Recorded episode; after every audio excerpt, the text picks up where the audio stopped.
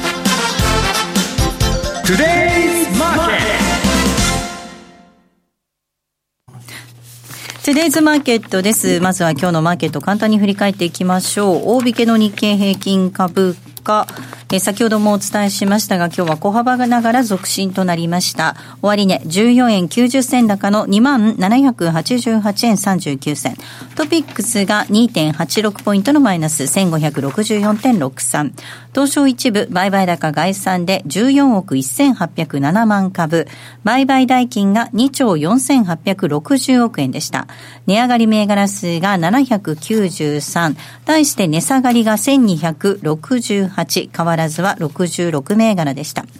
東証一部売買代金のランキング、トップは任天堂です。2位に村田製作入っています。3位がソフトバンクグループ。こちらは親会社のソフトバンクグループ9984が3位に入りました。そして4位がファーストリテイリング、5位に ZOZO が入っています。えー、ZOZO なんですが、反応しましたね。ZOZO なんですが、今日は103円の、えー、マイナスです。2090円で大引けでした。マイナスなんですか？はい。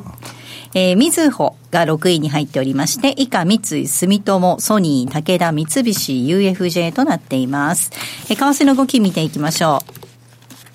う。ドル円がこの時間108円のこの時間なんですが、108円の8687といったあたりの動き。ユーロ円が124円の4954です。そして、ユーロドル見ていますと、1.143639あたりでの動きとなっています。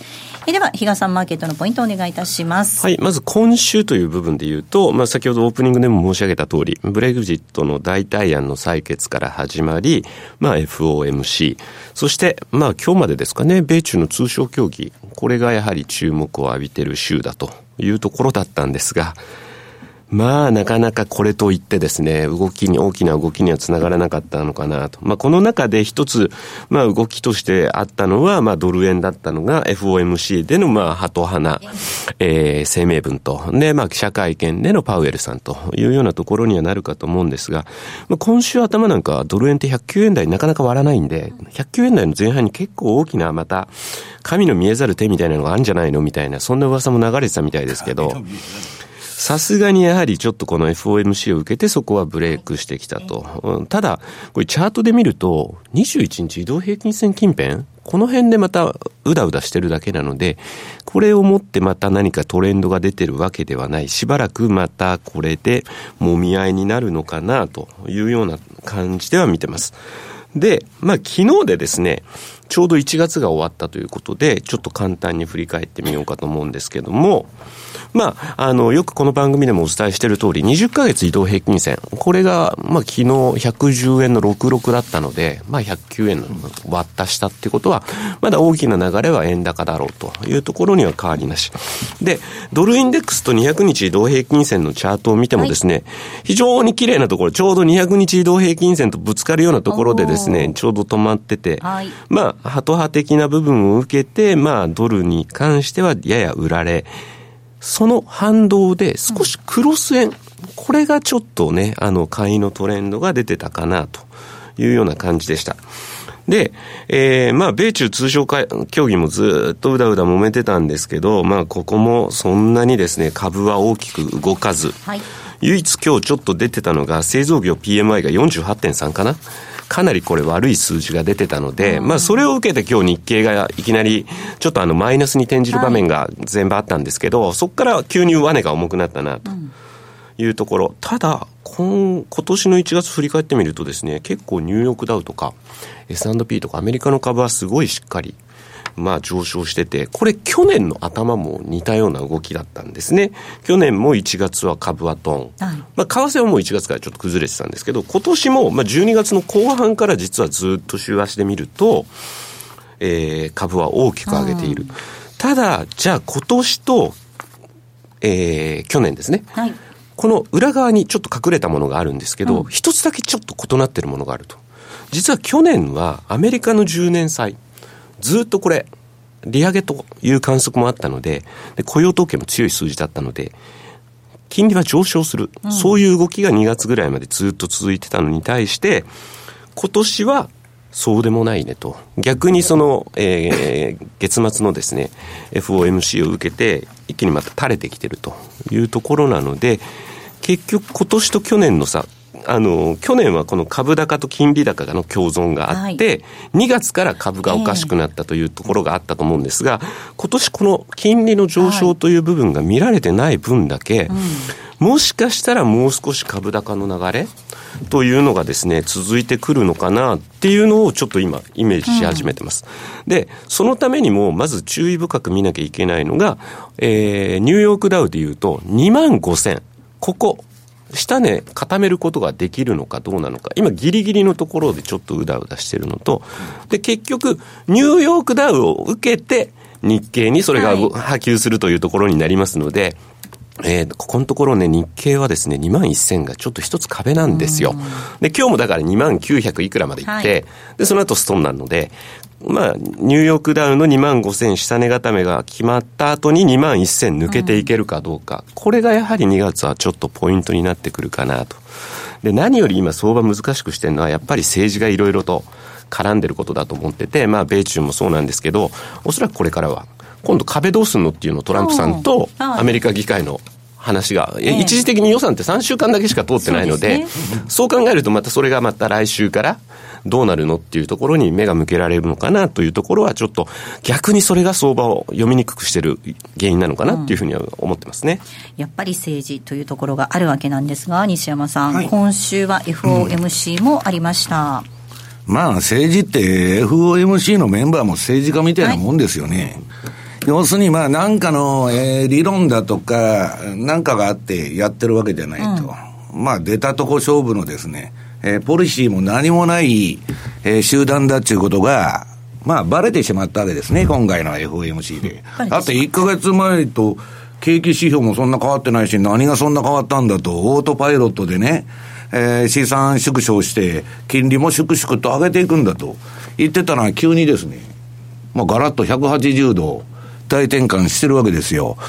だからまあそういうことを考えるとね、えー、っと、比嘉さんがさっきの話の中で、神の見えざる手と、はい、アダム・スミスでしたっけ、やりましたね。要するにね、経済なんていうのは半分心理学に近くて、あの、理屈もクソもないんですね。あの、経済学っていうのは本当に、あの、学問ではあるんですけど、まあ、ノーベル賞から外してくれって言われてるくらいですから、確固としたですね、えー、ものはわからないと。ただ、いろんな仮説を述べて、こういうことじゃないかということを、やっていくんです。はい、で、アダム・スミスは、まあ、理論を、えー、まあ、国富論とかいろいろ書いて確立はしたんですけど、彼は最後のとこっていうのは経済わからないんだと。うん、だから神の見えざる手って言っとるわけですよ。はいだから、経済の予測なんて誰もわからない。私も比嘉さんも大沢さんも誰もわからない。FMC の、どうなるかなんていうのはわからないんだけど、それを分かったように言う人がそういう職業についてるってことですよ。うんはい、で、大体こんなもんだろうと言ってたのが、まああの、学者としてあるべき意見のですね、ドットチャート。はい、ところが FF 金利先物とはもう全く市場の意見と合わないんで、うん、で、結局はですね、彼らの政策っていうのはもう簡単なんですよ。これ、よくジェフリー・ガンドラックが言っとるんですけど、F、えっと、FRB はね、S&P500 が何ポイント以上だったら利上げするとか利下げするとかいうのが彼の予測なんです。モデルの。だから、今回、まあ、ガンドラックがツイッターでつぶやいてましたけど、えー、パウエルさんは株式市場に脅されてですね、えー、方向転換したと。まあ、株見ながらやっとるっていうだけの話なんですね。ただそうなるとまずいのは、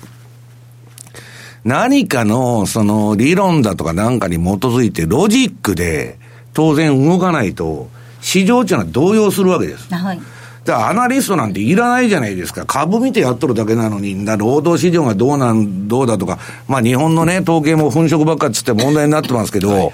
そもそも今日出る雇用統計だって、新規の企業が何本生まれたら、そこに計算式があって、実際にはそんな増えないんだけど、こんだけ増えるっていう式を持っとるんですよ。で、新規の企業が例えば1000件生まれたら、えー、えー、なんだ、雇用がこんだけ増えると。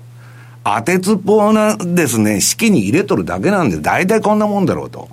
で、まあ、いつでも言ってますように、労働人口がね、1億5000万もおるようなところで、プラス30でもマイナス20でも一緒じゃないかっていうのが、まあ、あれなんですけどね。まあ、そういう中で、まあ、どうしてもみんながマイオピックというか、超目先の話ばっかに、わーっと言っとるのが市場なわけです。うん、で、売った、売りだ、買いだ、売りだ、買いだと、えー、わけのわからんことを言っとるんですけど、私はですね、ちょっと今回のパウエルの、うん、まあ、ハト派に変身したのかね、中立なのか、それもよくわからないんですよ。うん、市場が勝手に言っとるだけですから。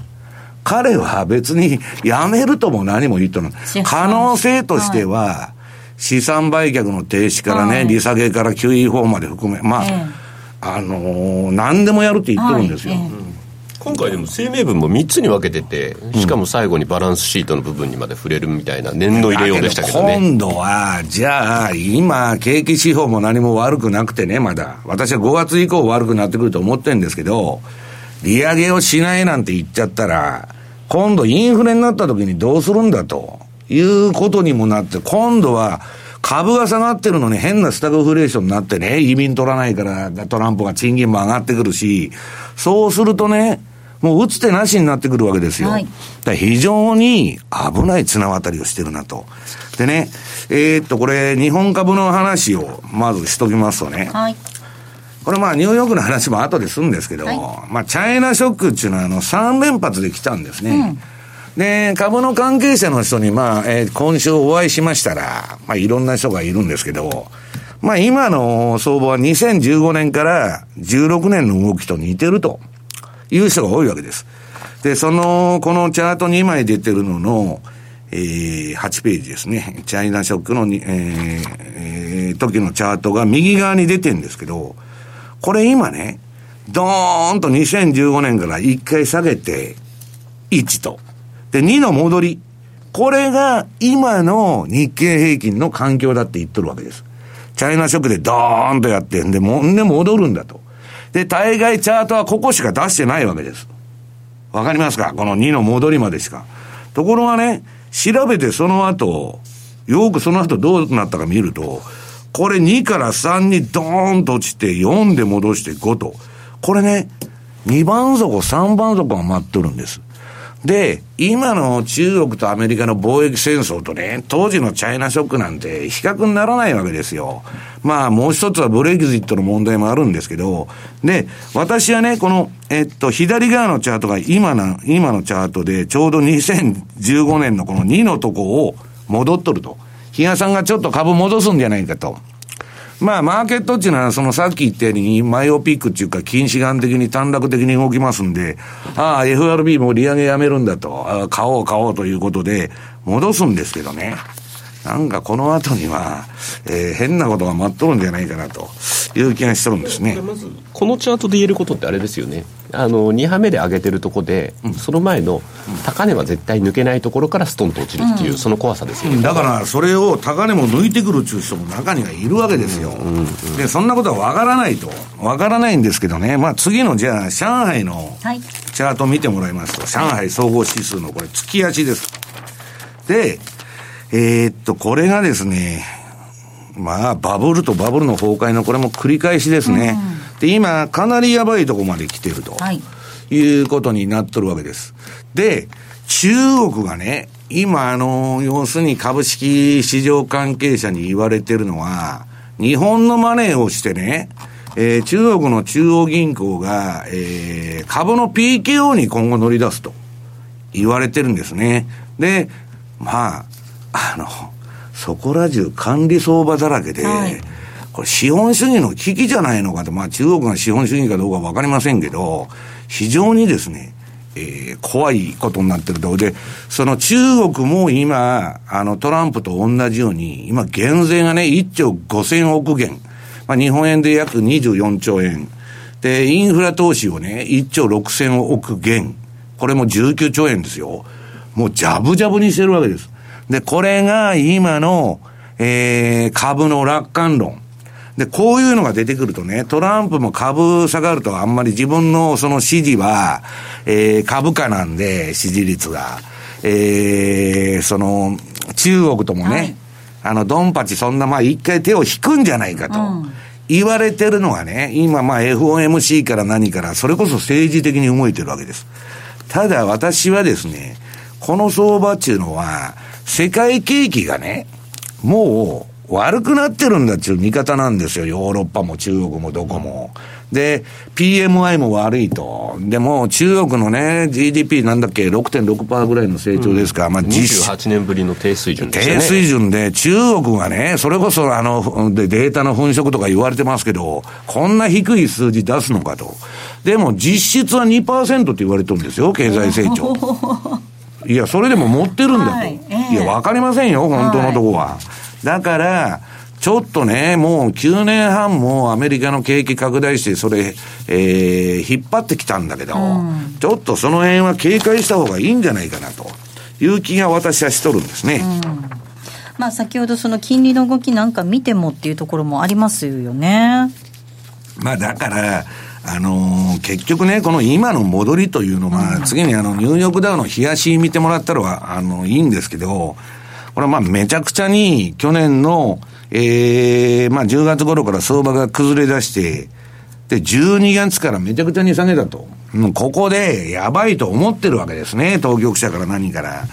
で、まあこれもレポートでもやったし、あの、書いたし、この番組でも何回も言ってるんであれなんですけど、まあ、日本円にして、えー、なんだ、6兆円ぐらいが640億ドルの、えー、6.6兆円ぐらいですか。えー、PKO 年金に全部、えー、アメリカの年金にですね、債券を売らして株を買わせたと、はい、無入信がですね、えー、大統領の金融産業部会っていうのをその招集して、リーマンショック以来ですよ。はい。バーンと入れたと。で、次にパウエルとイエレン呼んできてですね、うん、えー、緩和的にね、ちんたらちんたらしか利上げしませんよっていう雰囲気を、えー、出して、で、次今度3発目ですよ、この FOMC で、えー、バランスシートの規模だとかね、うんぬんで、まあ何でもやるんだと、これから。量的緩和の再開もあり得るって言っとるんですよ。そら市場またぬか喜びしてやるんだけど、その割にはね、日経平均も何も、ドル、あの、ドル円も、戻りがなんか大したことないなと。うん株高でね、クロス円が上がって、えー、ドル円も下げないって言ってるんですけど、まあ、下は確かに硬いんだけど、戻ってないじゃないかと。これ一体どうなってるんだということなんですね。決して安心できるような状況ではないんではないかということを、相場講座の人たちは指摘していますよね。いや、だからもう要するにね、結論は決まってるんですよ。はい、どっかでドスンと来るんだけど、えー、どこまで延命できるかというだけの話なんです。うん、でね、今回 FRB に、その例の金融産業部会がね、えー、ファンドマネージャーに聞いたと。誰もが知ってる著名ファンドマネージャー。これが、世界最大のヘッジファンドのレーダリオと。あの、ブリッジウォーターアソシエイツのレーダリオに聞いたんだろうって言われてる。レーダリオさん何言ってるかって言ったら次のそのポピュリズムが台頭した 1935年から1940年は特に現在の状況と似ていると。これもう2、3年前からずっと言っとるんですよ。現在の経済格差が過去最大になっていることが大きな問題であると。ここのところがですね、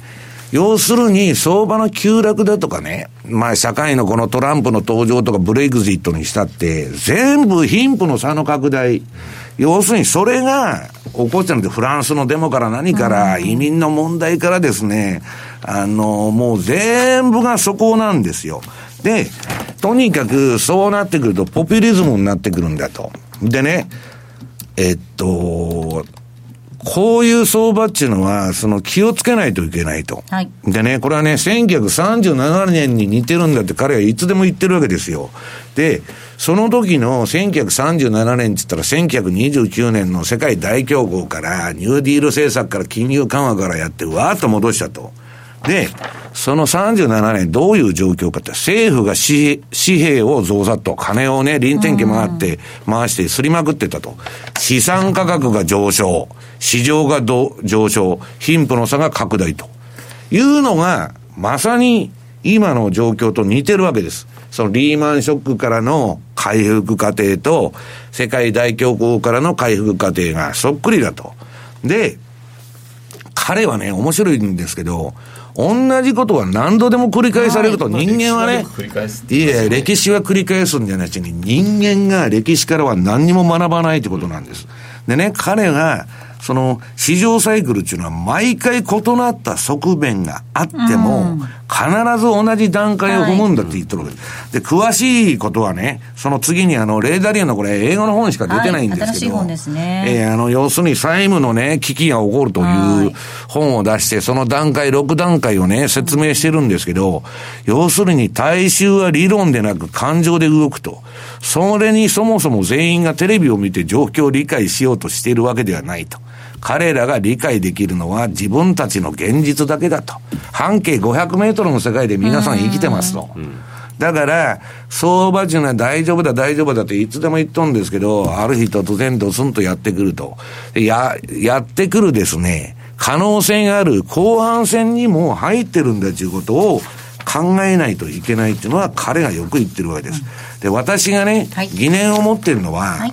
じゃあ PKO とか利下げとかやったら相場が上がるのかと。日本は30年間上がってねえじゃないですか。1990年から。もう答えが出てるんですよ。人為的にやってもダメなんです。で、えー、相場っちの皆さん、単純でね、結論は一つ。買われすぎたものは下がって、売られすぎたものは上がるだけなんです。はい、で、次のバフェット指数を見てもらうと、うん、これ去年の9月30日に146つけて、まあ、えー、めちゃくちゃな割高な水準までいったと。別にね、これ GDP と株の時価総額の比較なんですけど、1対1の100%でも別に株は割安ではないんです。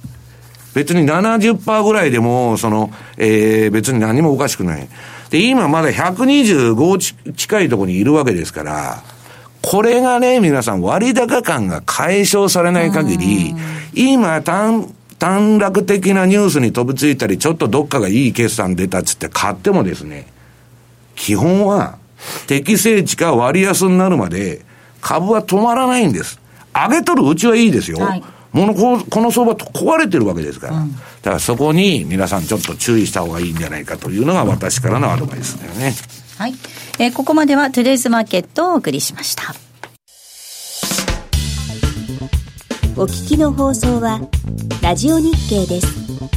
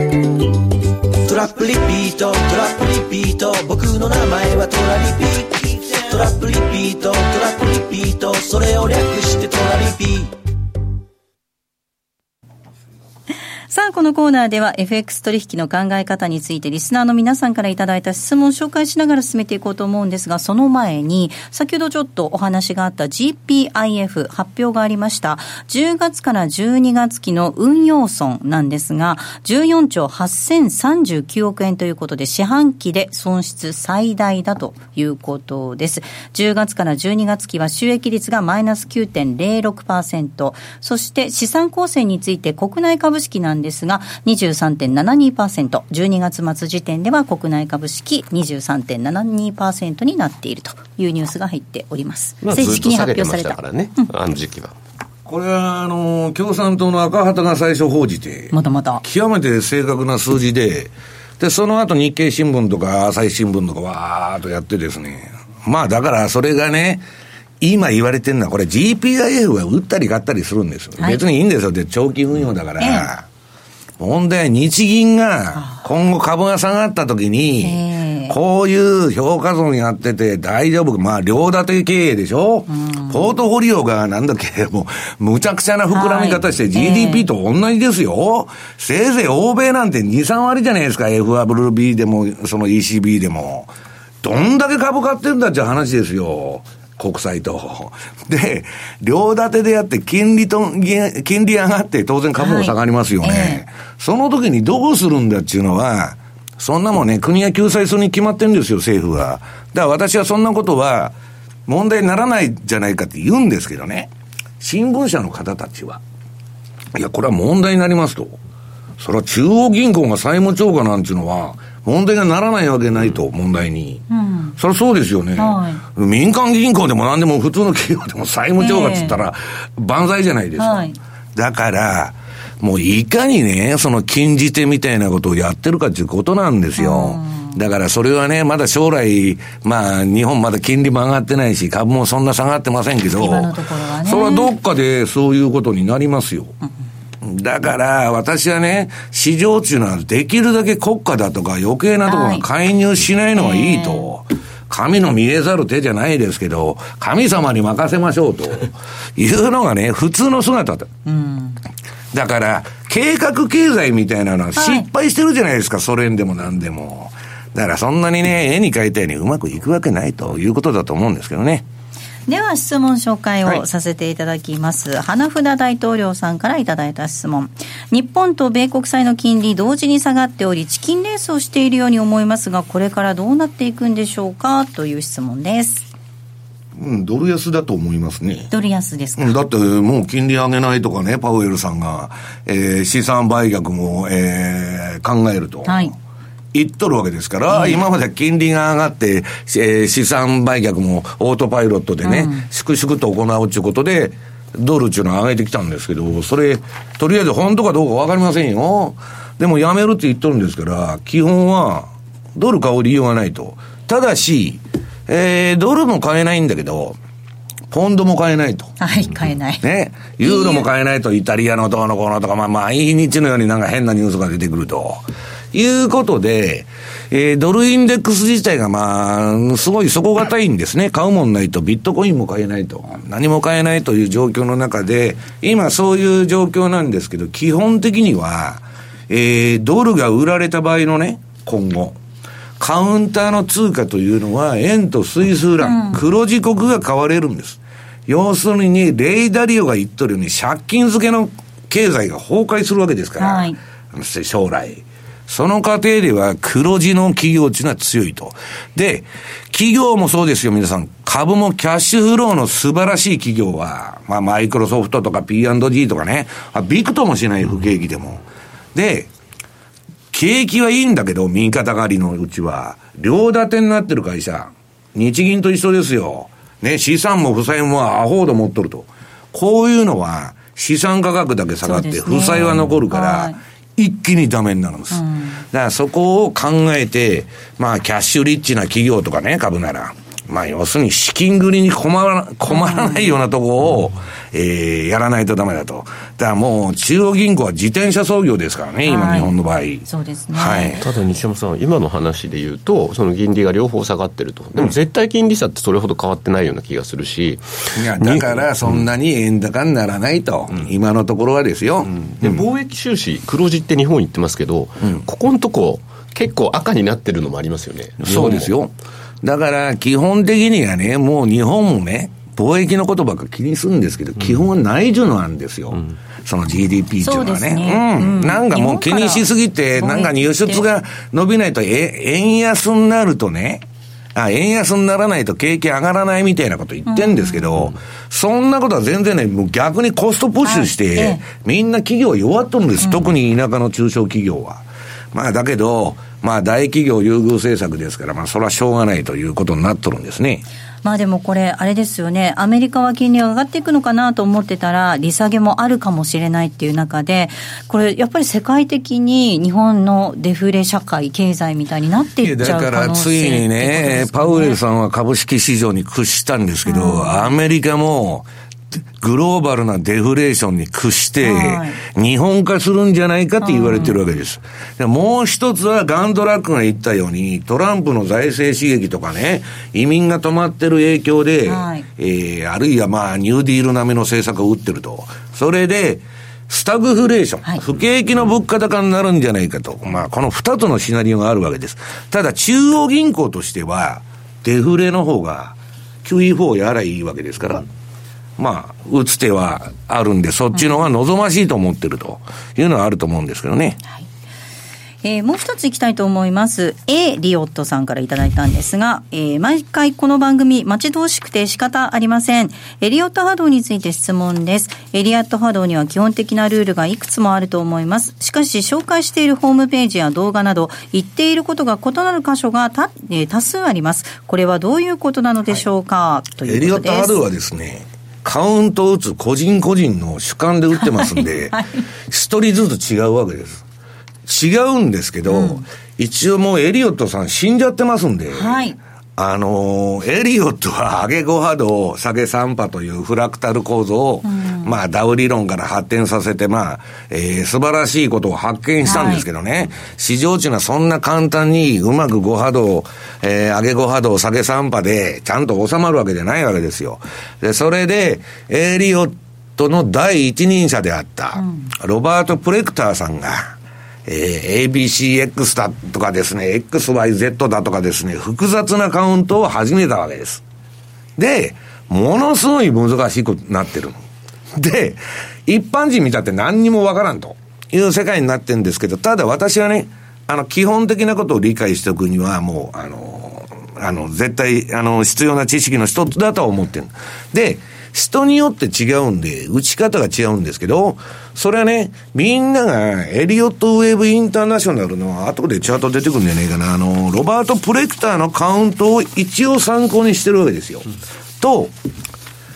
あの、今ね、もうその5の5をつけて、そのバーンと相場が下がるっちゅう人もいれば、まだ3パ目で、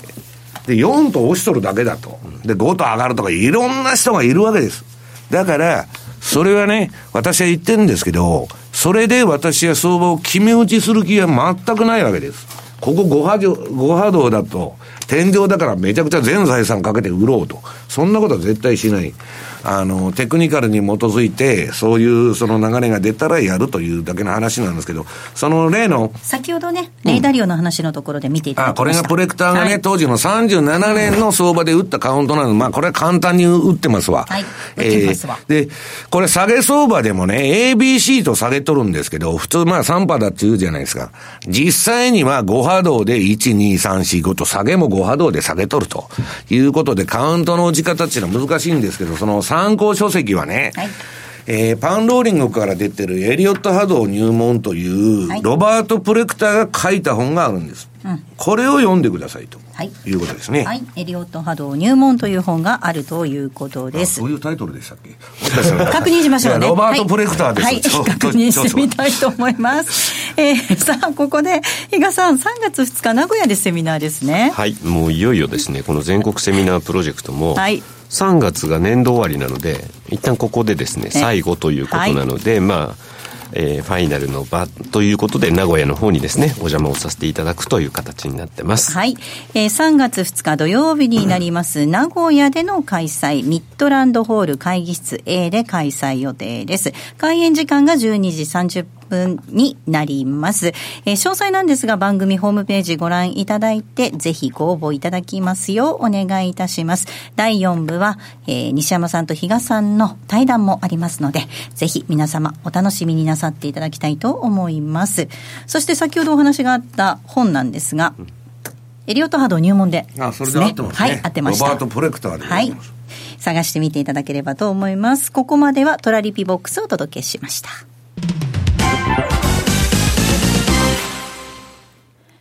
FX を始めてみようとお考えならマネースケアで、独自のアイデアとテクノロジーがあなたの運用をサポートします。特許取得済みのオリジナル注文トラリピは、手間や時間はかけずにしっかり運用できる、時間を資産に変えるテクノロジー。手数料も無料になって、さらに使いやすくなったと、FX 初心者からベテランの方まで多くのお客様よりご好評いただいております。そんなマネースケアではただいま、FX 新規講座開設キャンペーンを実施中です。3月31日までに講座開設をお申し込みいただき、4月30日までに初回ご入金とエントリーをされた方には、トラリピのノウハウが詰め込まれた一冊、書籍、実践、FX トラリピの教科書をプレゼント。さらに素敵な商品と交換できるマネースケアポイントを期間中の新規成立高に応じて最大5万ポイントプレゼントいたします。まだ講座をお持ちでないあなた、ぜひこの機会をご活用ください。キャンペーンの詳細はザンマネー番組ウェブサイトのマネースクエアキャンペーンバナーをクリック。毎日が財産になる株式会社マネースクエア。金融商品取引業関東財務局長金賞番号第2797号。当社の取扱い商品は投資元本以上の損失が生じる恐れがあります。契約締結前交付書面をよくご理解された上でお取引ください。お聞きの放送はラジオ日経です。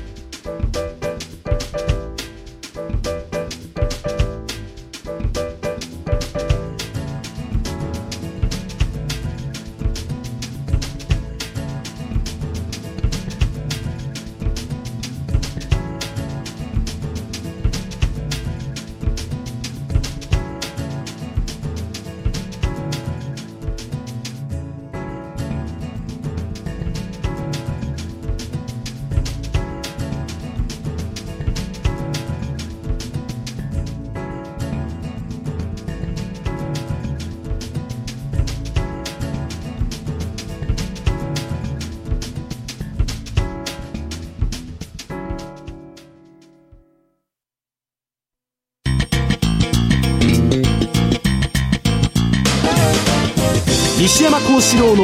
マーケットスクエアさあ、このコーナーではマーケットの見方について西山さんにいろいろな角度で教えていただきます。今日のテーマ、FRB の金融政策とドル円米国株の行方。はい。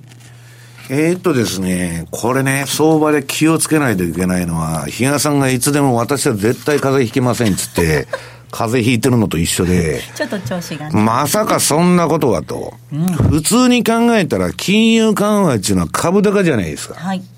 わかります？株高。ところがね、この、アメリカの FF 金利と政策金利ですね、ニューヨークダウの推移と、これ1998年から2019年までの動き。これね、この黄色で囲ってる最初の一番左側の、あのー、とこが、IT バブル崩壊。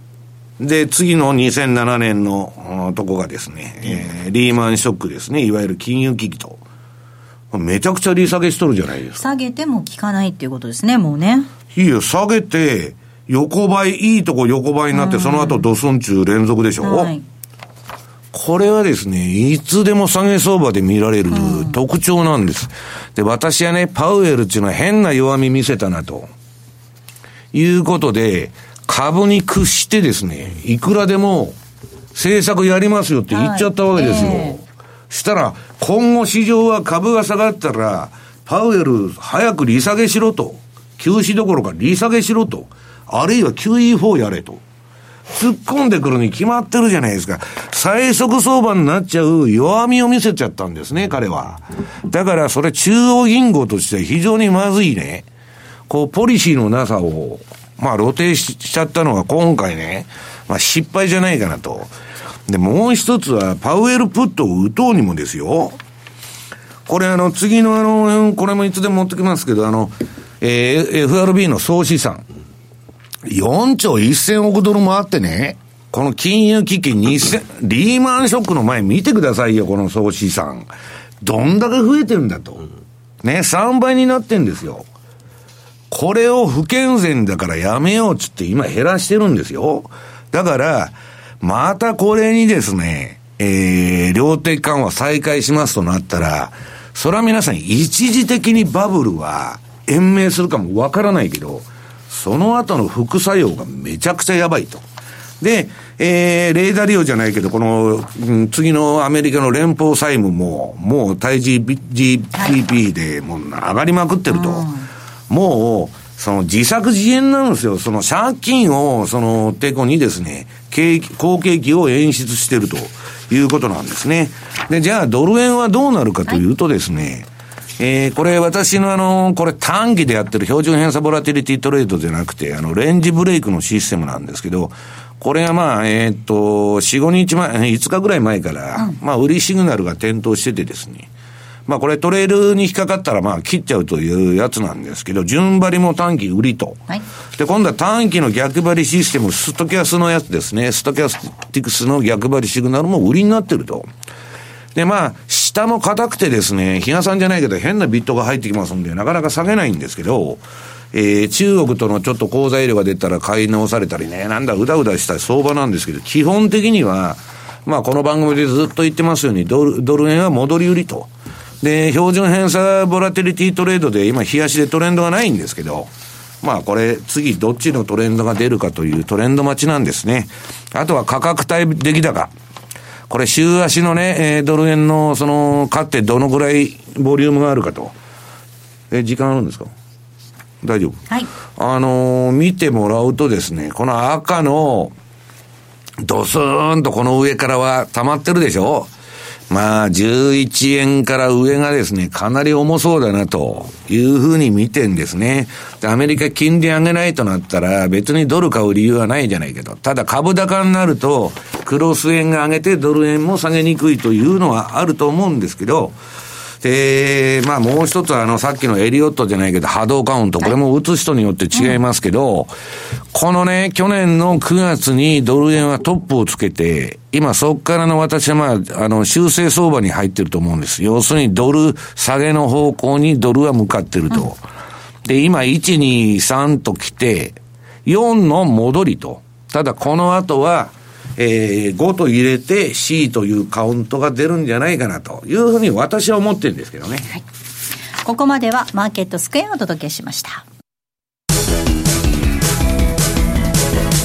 マーケット投資戦略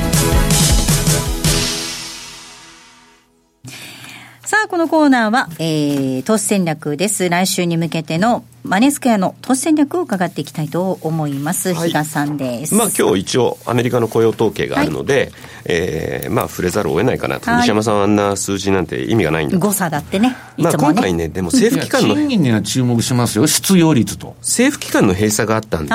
結構見方だから分かれてる。マイナス4万からプラス23万と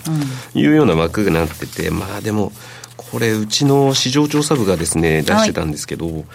12日、この、この日を含む期間の給料袋の数を数えてるというね、非常になんか裏側はですね、まあ単純だったりして、今回だからシャットダウン中で無給で働いてたり、自宅待機だったりした連邦職員はどうなるかとかですね、まあ、ちょっとそういった部分を考えると、まあ、どんな数字が出てもおかしくないのかなと。いい数字が出たら、パウエル困っちゃいますよね。まあ、だからそれはそれで瞬間的に上がるんでしょうけど、でも今、金利は下がってるわけじゃないですか。そうすると、また叩かれてくるんだろうなというふうに思ってて、で、今週取り上げたいのはですね、まあ、ドル円、ドル円が上値重いと。いったところで、ちょっとクロス線に目を向けてみるとですね、非常にオセアニア通貨が今のところ元気。その中にあってニュージー円ですね。ニュージー円。はい。これが非常にしっかり。で、5ドル円もいいんですけど、5ドル円はもう、えー、節目のですね、えー、80円っていうのが、目の前に控えてるので、それだったらニュージー円の75円の下値固めができてた方が、より上に対するバッファーっていうのはまだあるのかなと。いうふうに思ってるので、そういう意味でちょっとニュージーランドドル円の買い、こちらを今週は行ってみたいなというふうに思ってます。クロス円の方がいいですかね。うん、ドルストレートよりユーロドルとかってことですか？いや、えっと、5ドルドルとか、ニュージーランドドルドルとか。5ドルドルのまあ。まあいいですけどね、0.75とか74とかその辺でも、いや、タイドル、タイ円でだからトレンド出てるはいるんですよ。バッファーをどう見るかっていうところだと思うんですね。どこまでちょっと上っていうので、抑えられる、抑えられないの部分を考えたときに、私はニュージーを選んだと。いうところですね。はい。えー、ドル円がこの時間108円の8687といったところ、えー、そしてオーストラリアドル円が78円の83銭89銭あたり、ニュージーランドドル円が75円の1827といったあたりとなっています。雇用統計がどうなるか、えーと、今日は出た瞬間で一回ポンってどちらかには動くんだと思います、うん、そうですね。でもあの基本108110のレンジっていうのは崩れないと思います、うん。えー、今日はオンラインセミナーもあるということですので。個別銘柄、はい、バッチシやります、個別通貨ね、あそちらもぜひご覧いただきたいと思います、はい、ここまでは投資戦略でしたさあお送りしてまいりましたザンマネー西山幸四郎のマーケットスクエアお別れの時間です。ここまでのお相手は西山幸四郎とマネースクエア比嘉宏と大里清でした。さようなら。この番組はマネースクエアの提供でお送りしました。